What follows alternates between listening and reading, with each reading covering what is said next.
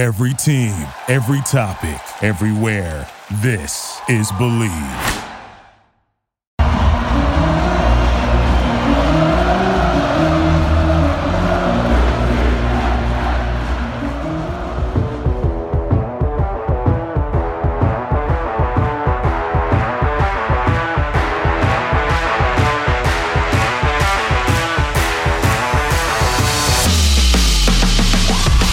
History repeat itself a decade later? UCF takes on Baylor at home in their first Big 12 game at the Bounce House.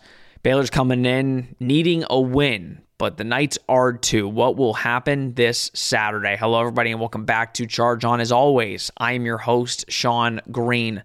Before we get started, as always, a quick word from our sponsors, Bet Online. Football is back, and BetOnline is your number one information source for all your sports wagering info with all the up to the minute stats, news, scores, and matchup breakdowns. Get the latest game odds, spreads, and totals from the NFL and college football at your fingertips with BetOnline's real time updates on stats, news, and odds. From week one all the way to the college football playoff and Super Bowl, BetOnline gives you access to the best football promotions and contests available anywhere online. Head to the website today or use your mobile device to get in on the action. Remember to use our promo code BELIEVE to receive your 50% welcome bonus on your first deposit. Bet online where the game starts. Big week.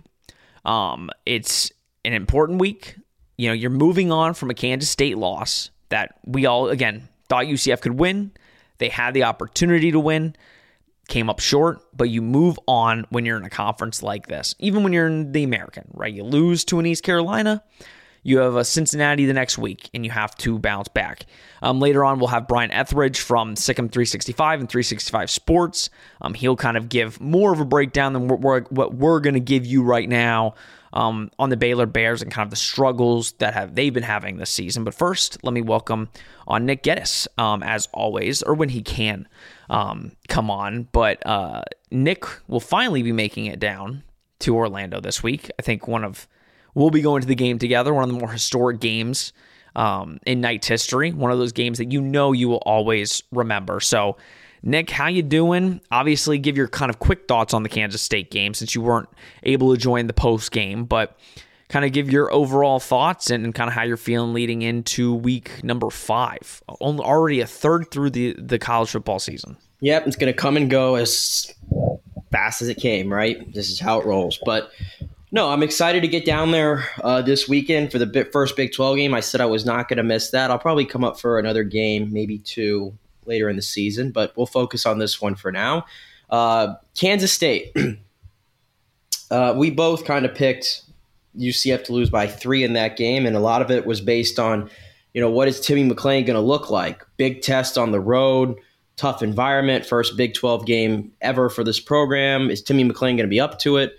And man, I thought for about 40 minutes of that game, I thought Timmy McClain was up to it played really well. I mean, you couldn't ask for much. I mean, on the road against Kansas State, defending Big 12 champion, and you go into the fourth quarter tied 24 24. But it just felt like from there on, UCF self imploded. They absolutely self imploded. And, you know, that's kind of my takeaway there is, you know, how do I feel about the team moving forward? Did Kansas State overall outplay UCF? Yes, they did. Did I think it was by a wide margin? No, I did not. I think UCF um, gave them a lot of help on some of those defensive series where they just could not get off the field and stupid penalties and Timmy McClain throwing an awful interception and you know back I mean running he has a he has a bad problem of running back when he gets pressure right and then the defensive line for UCF clearly not up to the task against a really really strong probably one of maybe the best offensive line they're going to see all year, truthfully. And they weren't up for the task. Will Howard playing through the injury, gutting it out, didn't really have to deal with much there. Um, so it happens, right? You lost, what was it, 44 31. They got the garbage time touchdown at the end. It is what it is. I mean, Colton Boomer, he missed the field goal. I mean, it was just one of those nights. Uh, but no, I don't. I don't think my outlook for the team has changed that much. They were in it, like I said, they were competitive in that game up until the fourth quarter when they kind of self imploded on themselves. Obviously, Giddens, you know, ran away with that game as well. That wasn't great. I think I just have questions, and I had questions going into the game about that UCF defensive line. And those questions remain. But from the overall perspective, I think it could have gone a lot worse. Um, could have gone a lot better, obviously, but I don't think they were massively outplayed by Kansas State in that game, so that's encouraging. I said it on the the post game. I think ultimately you did not look at UCF in that game and say they don't look like they are a Power Five team. You know, you kind of go from that game and said UCF contended, UCF fought hard, and I don't know how, how many teams in the Big 12 are going to compete as good as UCF did against Kansas State this year. I get it. Kansas State had a tough loss to Mizzou. I don't, I think Kansas State, seeing how they played, seeing how good they are on both in the trenches ultimately, I think they're going to be right in it at the end uh, for a potential Big 12 championship bid. Um, because watching Oklahoma, I'm more impressed with Kansas State, to be completely honest with you. But that's for another day. Uh, let's get into Baylor. I mean, huge game. I mean, this is a game that we've had marked on the calendar for months. As soon as the schedule came out, it was who's going to be the first Big 12 opponent at home because we all know uh, this kind of gives the feel of a Texas opening the bounce house, right? Obviously, different circumstances, different, you know, things coming into the game, but this feels just as big in a way. Uh, I can only imagine how the stadium is going to feel in just a couple of days you've got a team also coming in that I think me and you both assumed would be a lot better than one and three.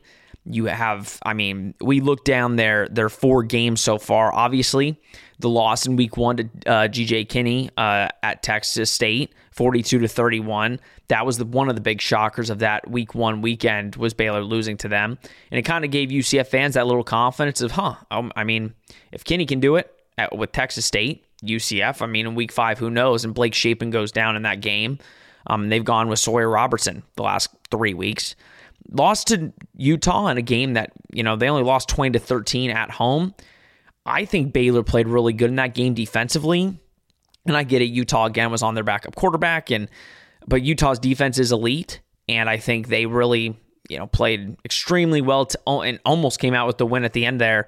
So I think there was a little bit of less confidence after that game. But the last two weeks, I mean, against uh, Long Island, 30 to 7, you didn't really get a lot of confidence in the offense there against Long Island, which, you know, you get your win, but it's not FBS. And then obviously last week, Nick's, uh, Nick against Texas, 38 to 6. Um, it might have been, I thought it was worse than that. I might have wrote that down wrong. Um, but I, I don't know why I'm thinking 58 to 6. Maybe I actually did write it down wrong. But at the end of the day, clearly injury problems have plagued this Baylor team, right? Blake Shapen, your QB1 goes down in week one. With us, John Rhys Plumlee went down in week two. Now, he played the entire game, but kind of went down in week two. He had a solid game against Texas State. I mean, he had 303 yards passing, two touchdowns. The problem with Blake Shapen has been his interceptions. I mean, again, he is not kind of, he gives you some. He's a gunslinger, threw 10 picks last year, but 18 touchdowns. Um, running the ball, he's not that electric. He had 76 carries for 96 yards last year. So he's not one of those guys that is really going to kill you too much with his feet, but he can kind of ultimately get a first down if he needs it. We don't know if he's going to play, Nick. Ultimately, I think me and you both have the same thought of he's probably going to go this week. He kind of has, in our opinion, the same injury John Rhys Plumlee had. And again, we talked to Brian Ethridge later a, a little bit more about that, but kind of give your thought on the quarterback situation. Obviously, there's a lot more problems with this team than the quarterback. Um, but Sawyer Robertson's got an ankle. Blake Shapen seems like he had an MCL that he's day to day, but we again expect him to play. Kind of give your overall thoughts of another week where UCF to, UCF has to go into the week not necessarily knowing who the starting quarterback is going to be for Baylor.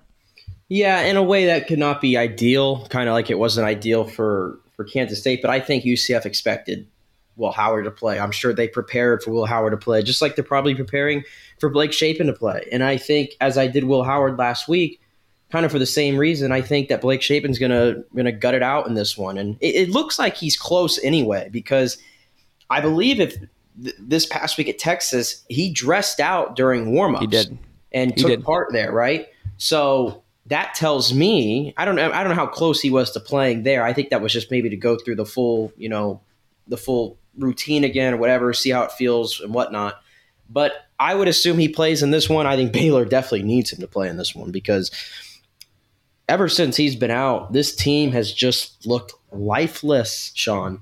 They've looked lifeless. Uh, it's been hard to watch Baylor. I thought Baylor was going to be a much better football team at this point in the year. And unfortunately, you know, you lose your quarterback to injury.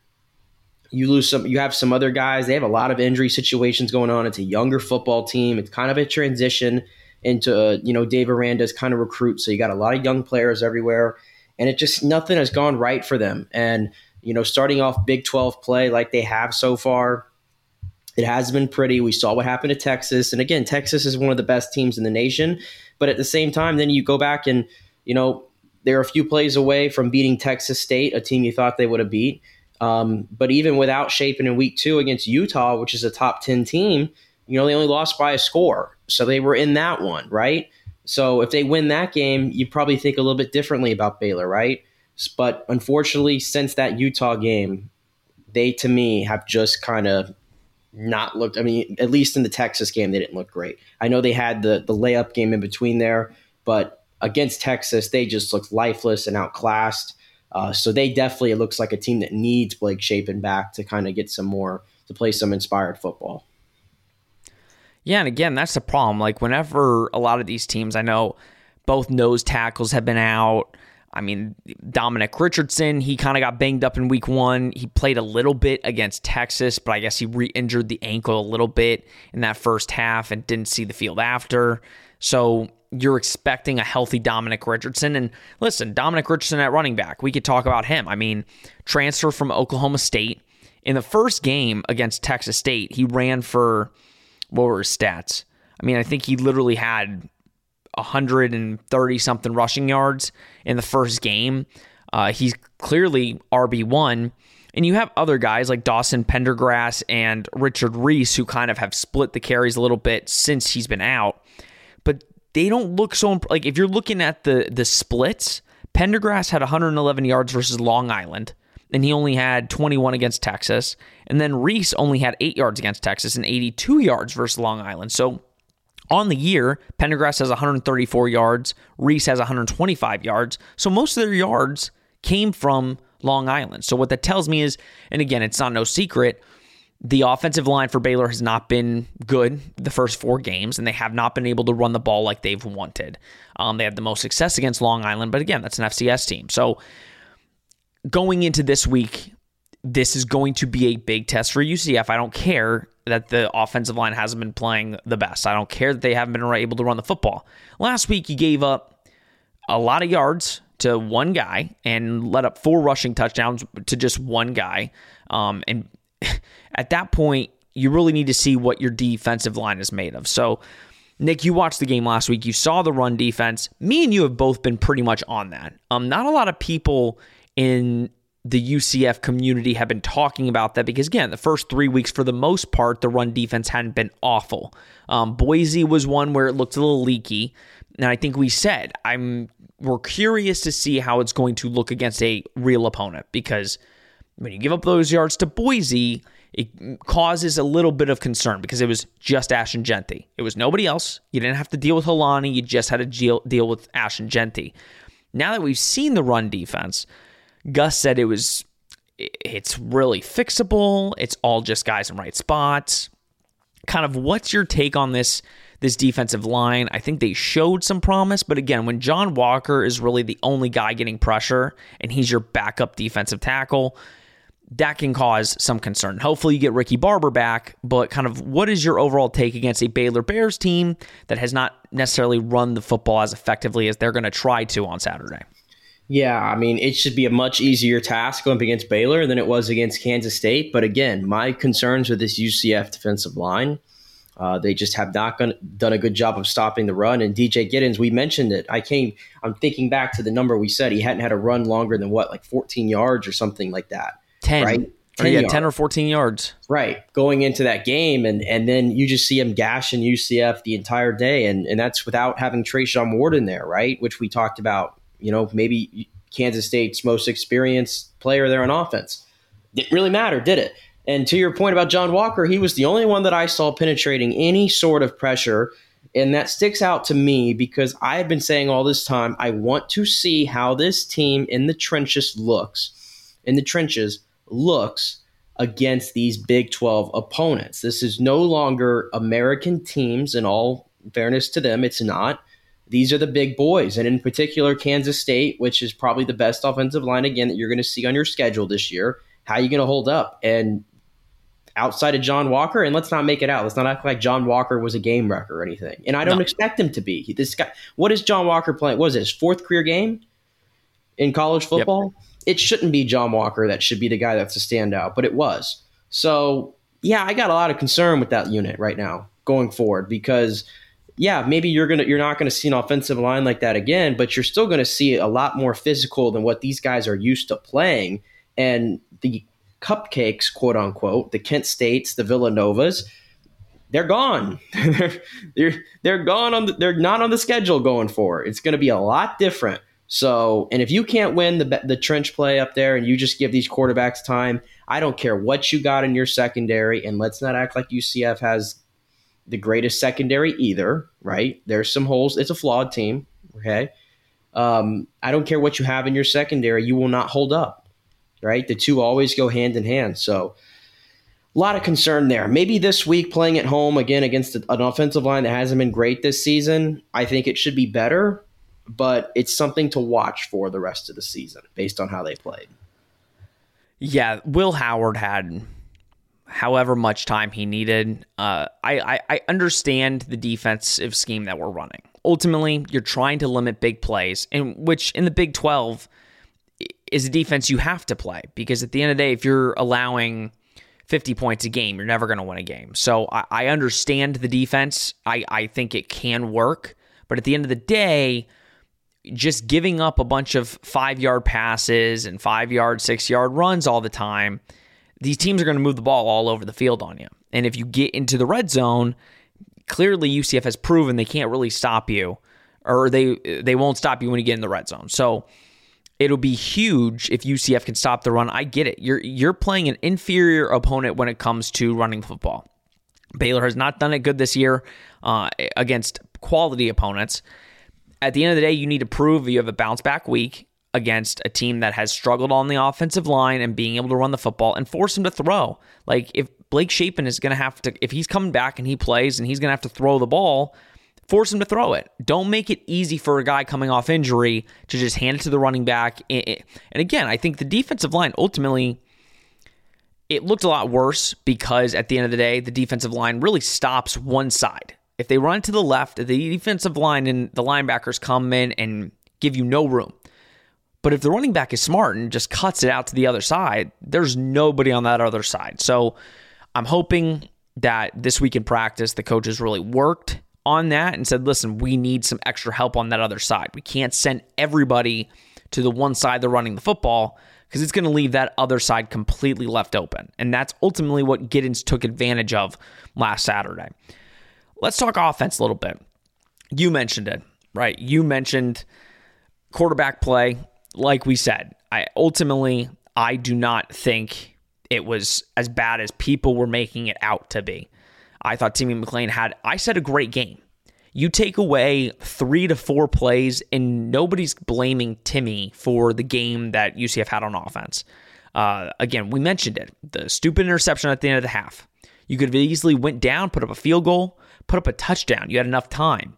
And then you get the ball at the beginning of the half, which UCF scored on. And then it's a whole different ball game. Uh, driving the ball, tied game, 24 24. You have a first and 10, I think, on probably uh, Kansas State's 45.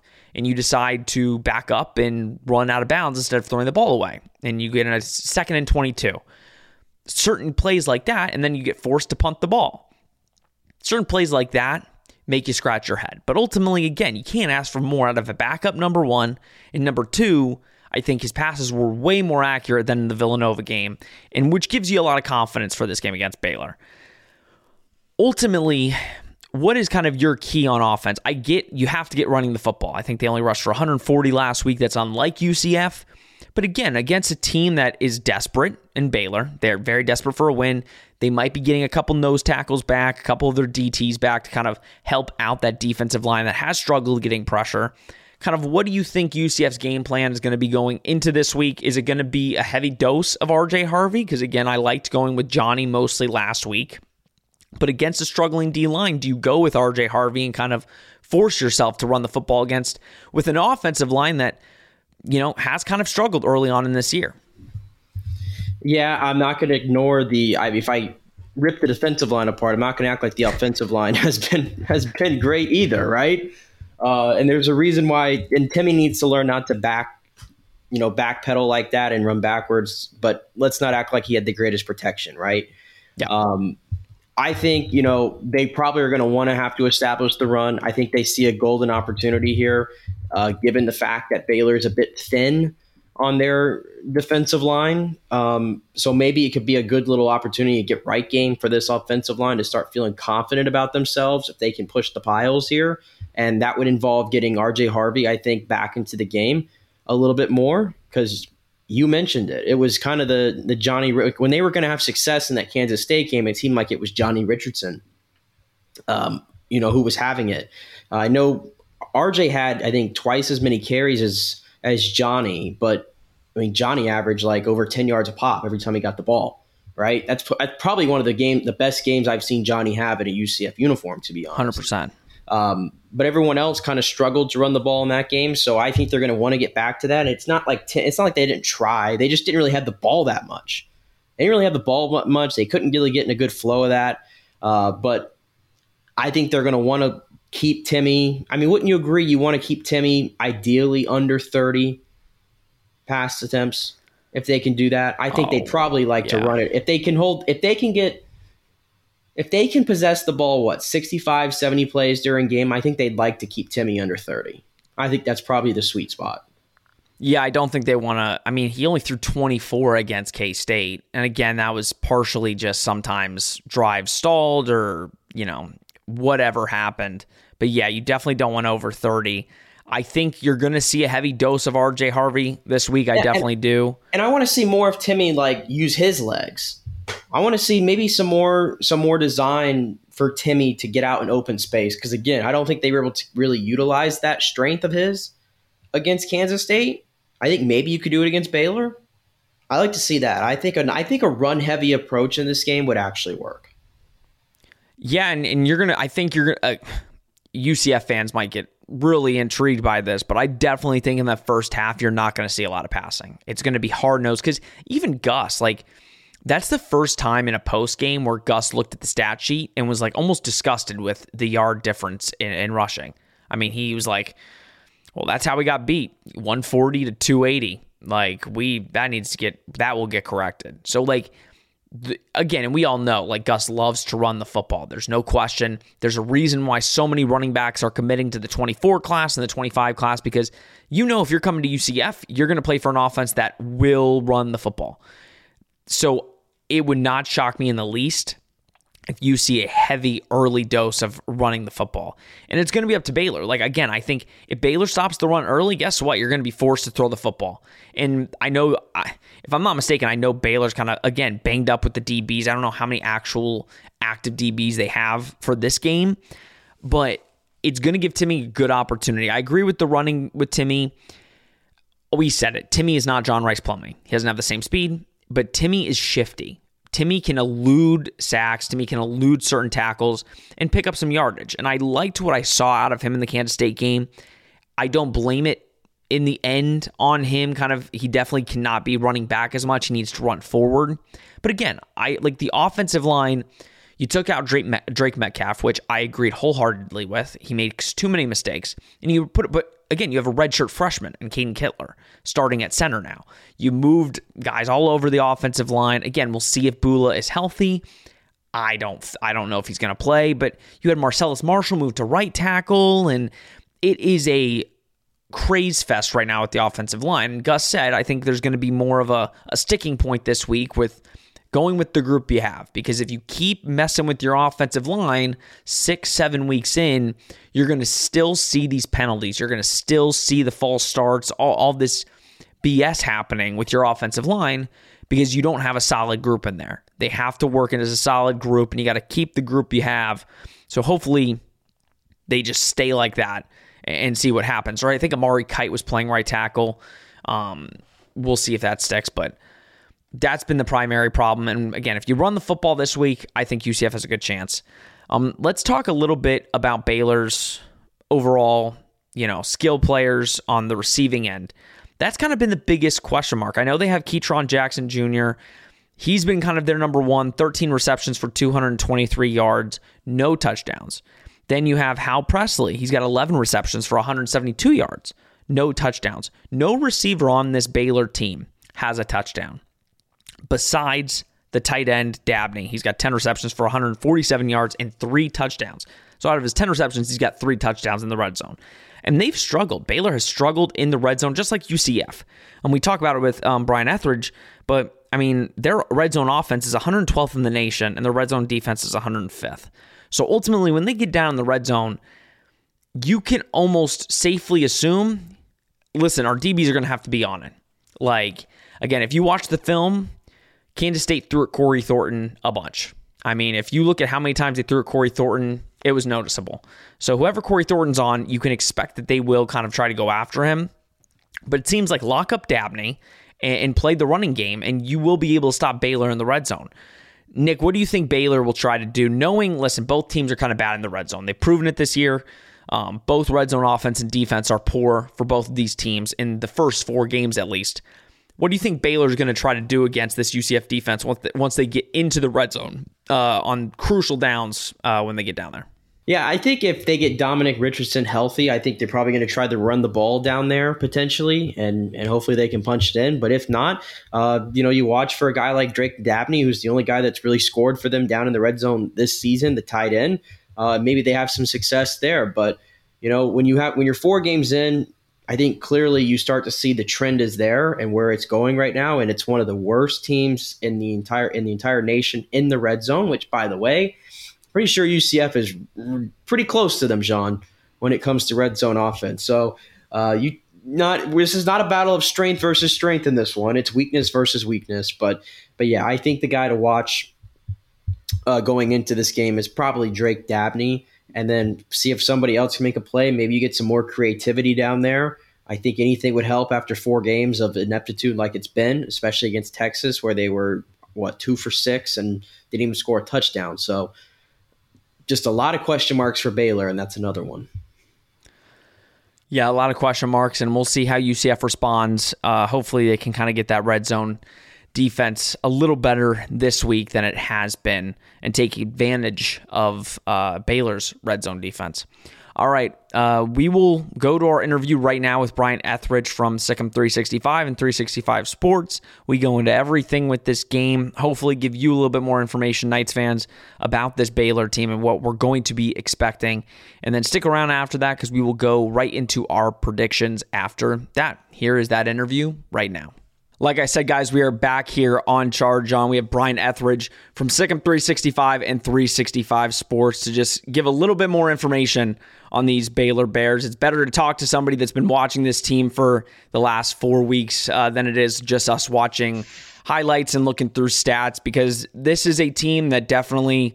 Uh, has a lot of question marks leading into this game. Uh, but Brian, thank you so much for coming on and, and, taking the time to join us this night. Oh, thank you for having me. I really appreciate it. I mean, I, I, I was at the uh, Fiesta Bowl, you know, and back back in the day covering that, so pretty pretty familiar with UCF. And a good friend of ours played for UCF, so or the family. So we've uh, I got a lot of trash talk for the past decade on that.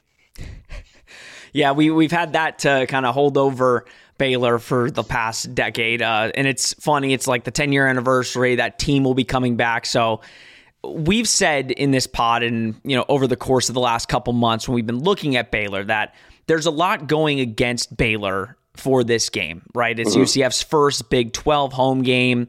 It's going to be a, you know, an atmosphere that many aren't really, you know, you guys are expecting it, but UCF in a Power Five conference is kind of the thing that everybody's been waiting for we were expecting Baylor to be a lot better coming into the Bounce House uh, to start the year. Correct. Kind of give your overall thoughts to the start of the year. Obviously, we have huge respect for Baylor and everything they've done, but obviously, injury bug and some surprising losses has kind of started out the year for you guys. Yeah, it's just been like something's amiss uh, with the team this year, and uh, you know, losing your quarterback in the first game, you know, having you know your your backup quarterback be banged up. I mean, obviously UCF you know fans know that with with uh, Plumlee being hurt.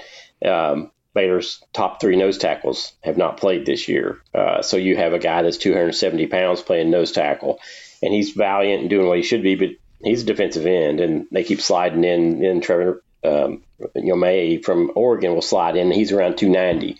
So it's something that other teams have exploited there. And then Baylor's very young in the secondary. So that's the one thing that people have uh, exploited a little bit. And the young secondary, the corners have sort of stepped up. Safeties, um, again, lost your starting safety against Texas State, dislocated his elbow. He came back against Texas last week.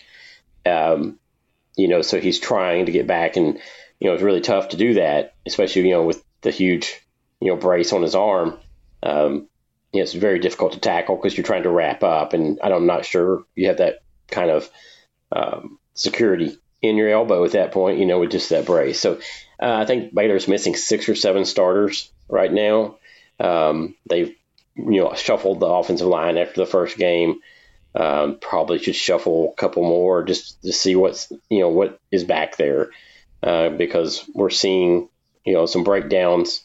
And it's just technique technique breakdowns across the O line, the D line playing their pad levels too high, and I know the coaches aren't coaching that, but bad habits come back, and we saw some of those bad habits towards the end of last year and we're seeing it go forward right now. So is it um, sort of time to see some of the other players come through? The younger players uh, on the team right now have been the ones stepping up on the defensive line and on the on the offensive line. So um, and the transfers that came in versus guys who have been in the system for a little bit. Um, and you know Baylor again has a you know their number one running backs out. Um, he finally came back, so it's we're expecting Shapen to play. It's probably 50 50 right now. Same thing for Richardson at running back. Um, but they moved Jordan Neighbors, who's a speedster uh, and a you know 180 190 pound kid that was playing wide receiver in the slot to running back. So it gives you an idea of the depth issues they're having right now. And when you look at like Baylor as a whole, I mean, obviously, you know, two years ago in Aranda's year, you had the Sugar Bowl victory. I think it was 11 win season, if I'm not mistaken. 12 win, yeah. 12 win season, right? And then you take the step back last year, and then this year, as we thought that Baylor was going to be a much better team. You mentioned all the injuries, but just from an on the field standpoint, what do you think has contributed to almost, I guess, that deterioration over the last two years, and, and especially the defense, which we thought was going to be really good with Aranda there? If you go back and look right now, if you if, if you dive into the 18, 19, and 20 classes, there's just not many people left on those classes. Either they, you know, with a COVID class and then the end of Matt Rhule's um, years. Uh, and then you also lost a ton of you know talent off of that 21 team. I think there were seven guys drafted off of it, and then I think 10 made teams off of that list. There weren't even, you know three more guys that weren't drafted. So the bulk of the guys right now in the NFL uh, are from that team, either in and they were brought in by Rhule and by Aranda. So they were both guys. Um, that 21 team was pretty much half and half between Rhule and Aranda recruits. But if you look at the 18, 19, 20 classes, just not a lot of guys who should be the guys performing and, and, carrying the team right now. So it's a lot of youth right now doing that. The defensive line is is very experienced, but missing a nose tackle and then missing the backup nose tackle, and it's it's it's uh, it's something that really has to be rectified by somebody coming back from injury, and they're expecting one of those guys back on uh, on Saturday. So if he can plug the hole and, and, and let the defense operate the way it's meant to do, uh, meant to be, we could see something maybe a little bit better on run defense. But but that's the one thing everybody's been attacking Baylor essentially with the run up the middle, and it's um, and then at that point you start creeping up, and then you're you're opening up your uh, secondary at that point. When you talk about the quarterback situation, obviously Blake Shapen is QB one. Uh, would you rather have as a Baylor fan? Would you feel more confident in Shapen at 75% or and I know Sawyer has a little bit of an ankle issue. Mm-hmm. Hopefully, you know, he's kind of closer to 100%, but would you take Sawyer at 100 or Blake at 75% heading into this weekend? Uh, that's really difficult to say because neither one of them are going to be 100. Uh, you know, and Robertson I think is closer probably to 80% right now. Uh, so I'd take the Shapen at 75 over the, the Robertson at 80.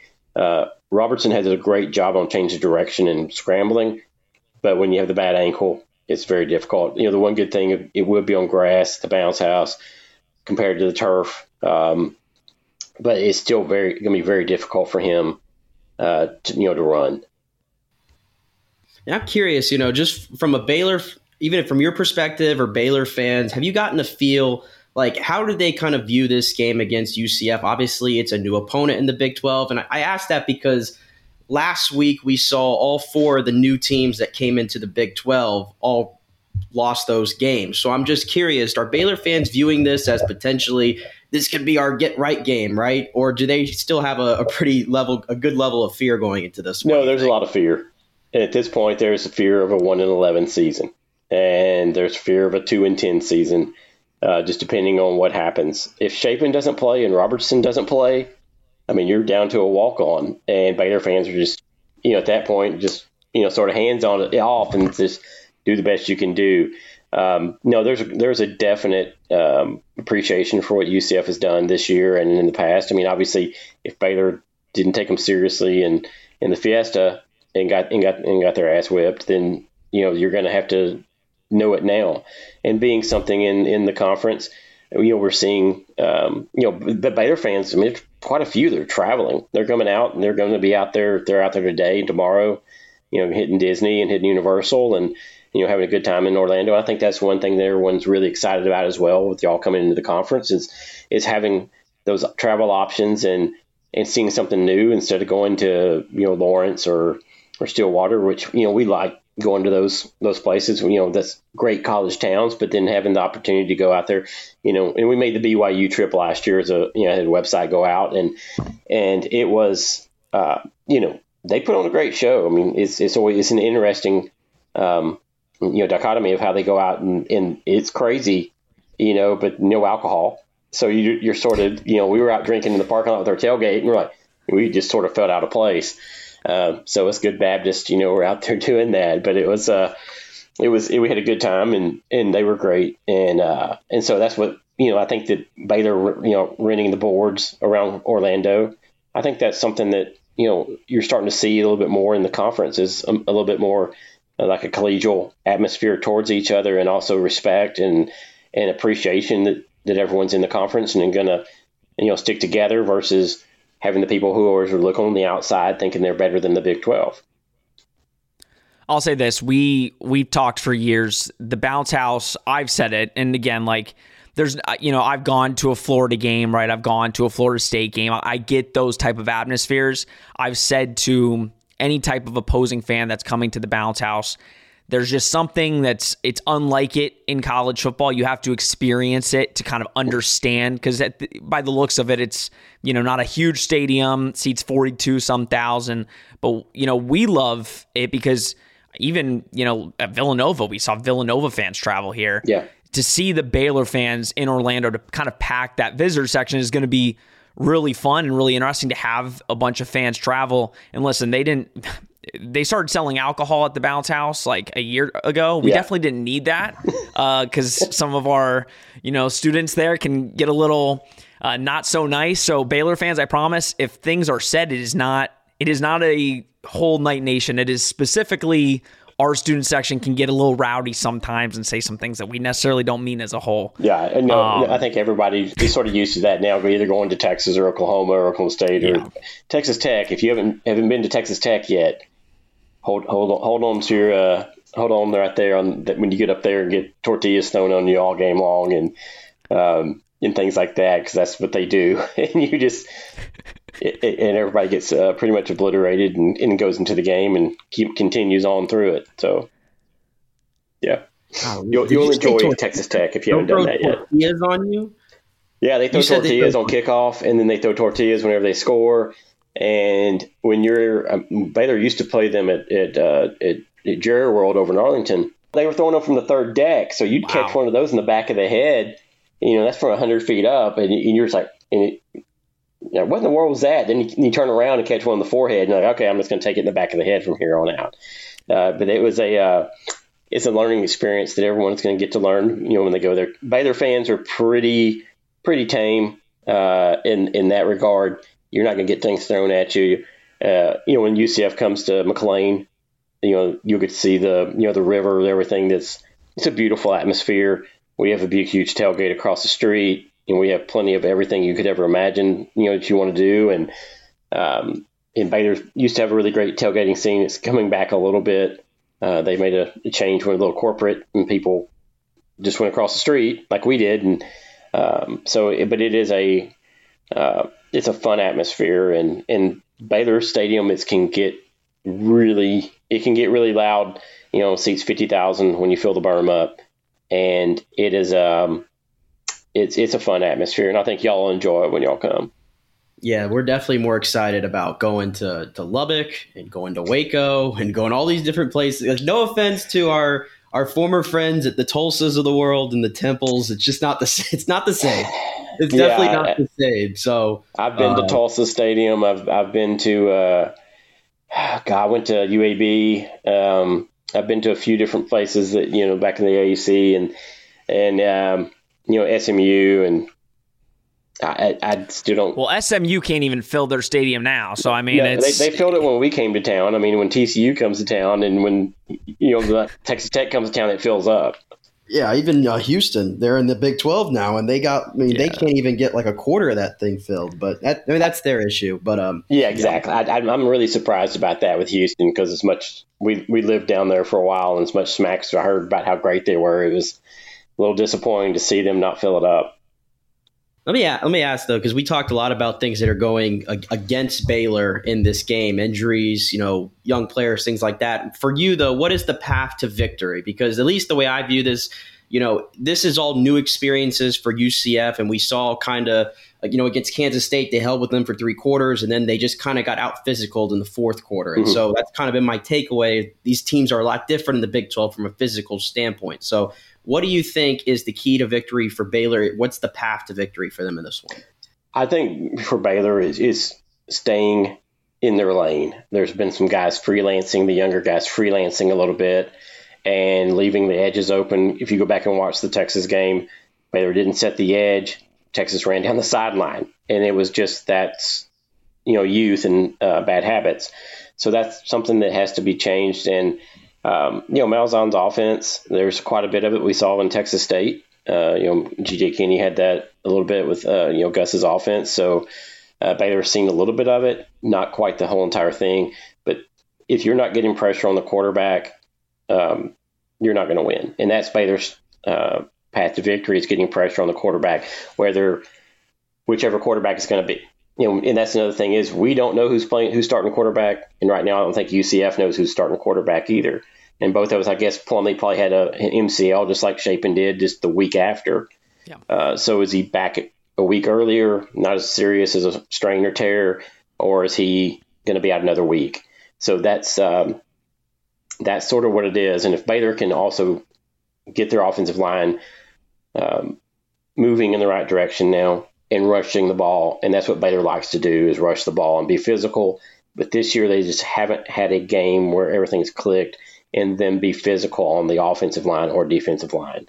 And that that is their path to victory is just being physical on the O line and D line.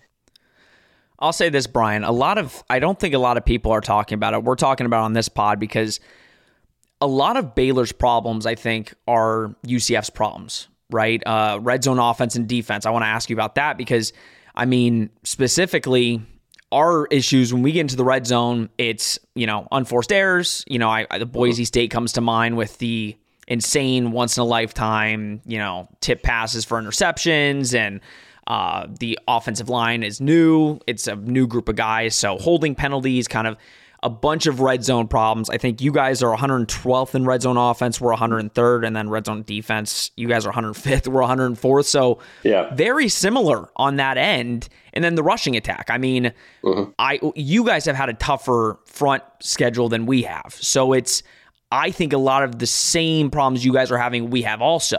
So, kind of what has been the problem for you guys in the red zone? What kind of is getting corrected? Is it the offensive line problems down there? Is it the obviously you didn't have Dominic Richardson uh, after, you know, week 1 and he just kind of got back. What are those problems down in the red zone early in the season? I mean, early in the season, I think they had seven procedure penalties inside the red zone, and it just killed the drives. And that was against Texas State. They had seven, and it's not stopped. So that's what our worry is when they go to the bounce house and the in the noise for this young. Um, it's a redshirt freshman starting at left tackle. It's a redshirt mm-hmm. freshman starting at at, at uh, you know right guard right now. So you have some experience, and those two guys have had some just typical freshman mistakes. Um, and then also the same thing on the you know the D line is getting drawn off, and those guys should know better. But they're again they're trying to do everything they can to get the stop and then just make us make a mistake by getting out of their lane. And you'll see it if they if, if y'all have a good good run to the outside and if you see the you know either defensive end or the linebacker get sucked inside, it's the same thing we've seen all year and it's the same thing we saw sort of last year that um, they start looking inside, especially running the RPOs that Gus, Gus does. Those guys are going to have to stay home and trust their teammates to make the play. And I think that's where some some of the older guys are freelancing as well, thinking that those younger guys aren't going to make the play or they're not going to come and fill the hole. And we've seen that for the first four games. And I think after film study, those guys should just go, okay, if it's going to happen, it's going to happen. But let's let's stay in our lane stay in our containment and do what we're supposed to do versus trying to go out and overrun a play or get out of position because we've gone upfield too far and let the quarterback cut under us or the running back cut under us. And that's something that um, Baylor really needs to see, um, you know, film wise, and the fans need to see it, and, they, and the team needs to see it. And if they do that, the scheme is there, the scheme is proven, but they're just not executing that scheme right now. Obviously, you know, I think both these teams are flawed. I think it's it's going to be a tough game. I think the spread is ridiculous. When I saw 11 points favored to UCF, I get it. I understand Baylor hasn't looked great, mm-hmm. but I think things on film last week. And again, I, I think UCF played pretty well for about three and a half quarters against K State with a backup. Uh, and it's funny you say because I think John Rhys does have the same injury shape, and it's like the same timetable, same timeline. Mm-hmm. We don't expect him back until Oklahoma because we have a bye week right before Oklahoma, so I think he's probably out the next two weeks. Kind of, what's your pulse on this game? Uh, kind of give a quick prediction. We're giving our predictions after you at the end of our show, but What's your pulse? Obviously, tough environment, tough place to play, a lot going against Baylor in this game. But mm-hmm. again, with a second week in a row where UCF doesn't know who the quarterback one is going to be for the opposing team. So, kind of, what's your take on this game? I mean, right now, I think if, and again, the Baylor team has not put two halves together this year. Not they they're not against Long Island, not against anyone. They haven't had done that. Um, so they haven't really played a game together as starters. You know, you're missing six or seven starters out of 22. So I really have no idea what this Baylor team is going to do this weekend. Um, for me, you hope they step up in the environment and try to shut down a little bit of the, the noise, you know, by grinding out the game on the offense, offensive run, you know, plays with, with running plays. But I'm not real sure that's going to happen. I'm pretty sure as jacked up as UCF is going to be, they're going to come out firing and hitting. And if Baylor doesn't respond early, and they wilt down, you know, it could get out of hand. Uh, especially that first the first game in the Big 12 because UCF's going to want to prove something. So it's really difficult to put a score on it because I'm just not sure how they're going to react. They have Baylor has to step up to that first punch in the mouth and the second punch in the mouth and the third, and not worry about the crowd and try to take the crowd out of it. If um, Baylor can control the clock with the running game, Baylor could possibly win it. Right now, I don't see Baylor winning it. I mean, and I don't know if it's going to be a close game or just a blowout. Um, and again, if if if it's your third string quarterback, Martinez in there for you know the walk on from Northern Arizona. I'm not not really sure how Baylor pulls that out um, unless they can control the you know UCF's D line with their O line, which Baylor hasn't controlled anyone's D line this year with their O line. So that just doesn't give you a lot of hope. Or um, I can't just sit here and go, yeah, yeah, Baylor's going to win. That, that's not how I'm looking at this game right now. I'm looking at this game for them to get better, handle that environment, and then work work towards the next game against Texas Tech, and hopefully you get two or three more guys back uh, and go forward with the season.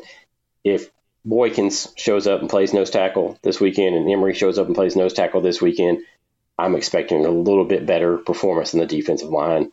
Um, but they're not out if they're not if they're not playing in Shapen doesn't play and Robertson didn't play. There's not a you know you're just hoping Baylor stays close. Brian, I appreciate the time. It, a lot of insight there because some of those guys, again, doing research for the game, trying to figure out who's injured, who's not. You know, it sucks whenever injuries kind of mm-hmm. take over an early season for any team. Uh, but I appreciate the insight. I appreciate you taking some time. Oh no, thank you all for having me on, and uh, look forward to uh, getting this spread out for you. Appreciate it.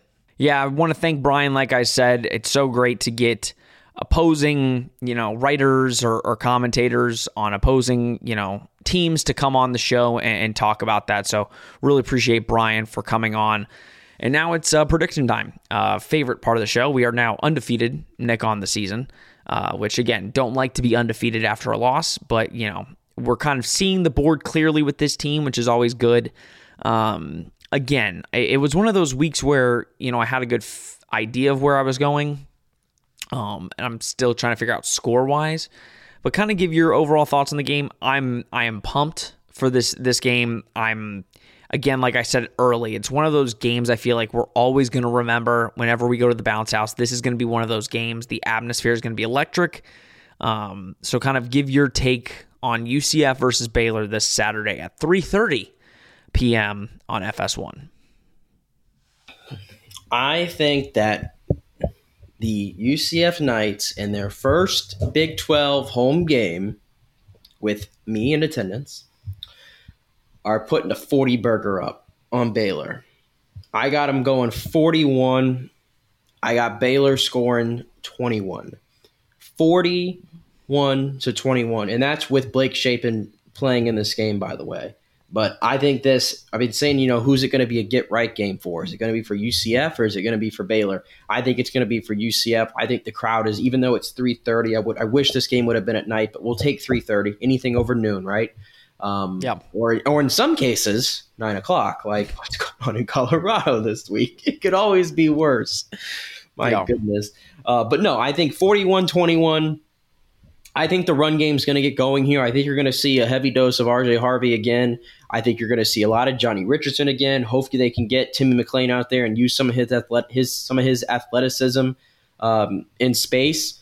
Keep it pretty basic when it comes to the passing games. Don't make any stupid mistakes like he did there in the fourth quarter against Kansas State, and I think you should be fine.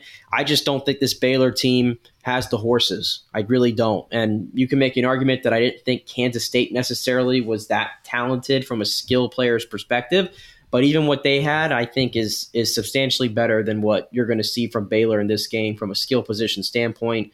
Too many question marks, a lot of young players playing uh, a program that right now is trending downward in year four under Dave Aranda, and you have to think that eventually he's filling the hot seat. I think UCF adds to it. So 41 to 21, and we move on. Yeah, I mean, there's so much, and I've said this, there's so much going against Baylor. It's been a decade since the Fiesta Bowl victory. Those guys are getting, you know, commemorated after the first quarter on Saturday. So there's that. It's the first Big 12 game at home. So you've got that going against Baylor at home. It's going to be an electric atmosphere. Baylor's been struggling. Seems like everything is going for UCF. UCF has question marks they need to get answered. But this is a must win, Nick. This is a must win for UCF. And you're going to have a lot of must wins going on this season because at the end of the day, you win this game, you're four and one heading into a tough two week stretch or three week because you get a bye week. But Kansas is no easy feat, even though it seems like UCF fans are very confident in that game. Kansas is no easy feat, and then you got Oklahoma. Um, those are probably the ne- the two toughest games on your schedule for the rest of the year.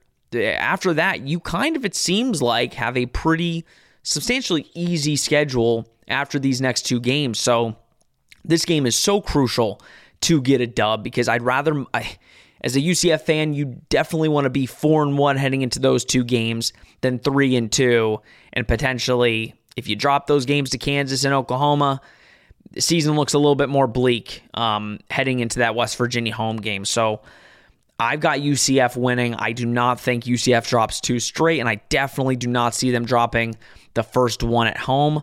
I'm being a little bit more conservative. I think this Baylor defense is better than what people give them credit for uh, at the end of the day. Again, Texas only put up 38. I'm not saying that's great, but Texas has a, a solid offense that could have put up a lot more. Uh, they did great numbers to Utah, even though again Utah doesn't you know pop when it comes to offense. I'm gonna say UCF 35, Baylor 24. I'll go with the 11. I didn't expect the spread to be 11. I still think it's ridiculous because again, I think Baylor's a better football team they put on film, um, and I think Blake Shapen kind of helps Baylor a little bit there because at the end of the day, I think as a quarterback, Blake Shapen can make some throws that I think will give UCF fits. He's not Will Howard, but he is definitely, if we're talking about the quarterbacks that UCF saw last year, Blake Shapen would be a top three quarterback um, that UCF would have saw last year. So again, 35 24. Um, but like, listen, at the end of the day, if Timmy can put up 40, 50 points on this Baylor defense, um, that would bring great excitement. And again, really looking forward to it. I can't stress it enough. It gives me goosebumps, Nick, just thinking about the game because we've known how long it has taken UCF to get to this moment. And to see the crowd that we, I think, are just assuming we are going to have this Saturday, thank God, like we said, for at least a 3:30 kick and not an early kickoff. Because um, first of all, I definitely uh, I'd get sunburned in two seconds. At least, hopefully, we can get a little bit of a less less well, sun at that time. You're the same guy who last year in the Cincy game, you're wearing like you're wearing like what track pants, kind of, and yep. a, a long sleeve hoodie in the middle of October in Orlando. Yep. For you, in it's all okay, black, throw, in all black, by the way. Exposing me. It's okay. Well, it's a whiteout, so I'm going to be forced to wear white because um, it is a whiteout. Hopefully, I don't know if UCF is giving away shirts. I think there might be a little rumor that UCF is giving at least the student shirts, um, but that would be nice to help the whiteout. But really looking forward to it. Nick, give your kind of final thoughts again. Like we both, I think we're both really looking forward to this game. A game that don't care where we were in the states or if we were not living here, it would be a game that we would not be missing. Just because, again, I think this is going to be a game, regardless win or loss. Hopefully, a win, but a game that we'll probably remember for for the rest of our life, just because of the the hype that is around this game. Well, I just hope the people in the comments that have been flaming me the last few shows saying that I'm I'm picking scared. I hope you appreciate what I've done today. I hate picking games like where I have to like multi like multiple scores and stuff like that. It's not my style, Sean. Usually when we do it, we're not right. So, but I got called out. I, I they said I was picking scared. Um, it's called picking correct. Actually, I haven't missed yet. Um, just saying. But ditto, ditto. We're we're we're we're on a roll, Nick. We are on a roll. Yeah, I know. We're predicting our way all the way to nine and three, apparently. in your case, I know. Eventually, we're going to get off, eight and four. Eventually, we're going to get off the we're going to get off the the train together here when we start doing our predictions. Eventually, but let's right hope it's not this week. It's not this week. We're we're in lockstep. I think they'll be okay. I think they'll be yeah. okay. I'll be I'll be reasonably shocked if they don't win this game. If they don't win this game, then they aren't who I they aren't nearly what I thought they were, and yeah, I'll just leave it at that. They just won't be what I thought they were. Yeah. Uh, if that if there's a loss this weekend, then yeah, you definitely want to tune into the post game. Uh, Nick will not be on regardless because um, he will be driving back to Tampa. But that will I'd be if we lost, you're you're you're probably glad Nick will not be on because maybe a little car pod. Get a little car pod action on the way home hey, mate, I'm down if for no video or, or crap video just to to give a rant if that happens. But no, I think ultimately, I think UCF gets the job done. I think Baylor is in a flux right now, and uh, UCF should get the job done. All right, guys, as always, thank you so much for tuning in to Charge On. I hope you enjoyed this episode. I hope you enjoyed the episodes coming up. We love the support that's been happening recently on the channel. Uh, it really means a lot to us, and we hope to continue growing with you guys and all the Big 12 fans that seem to uh, like the content, to tune in, to hear what we have to say about their team or even Knight Nation. So uh, we appreciate all the support. All right, guys, this has been Charge On presented by Bet Online. We will see you on Sunday.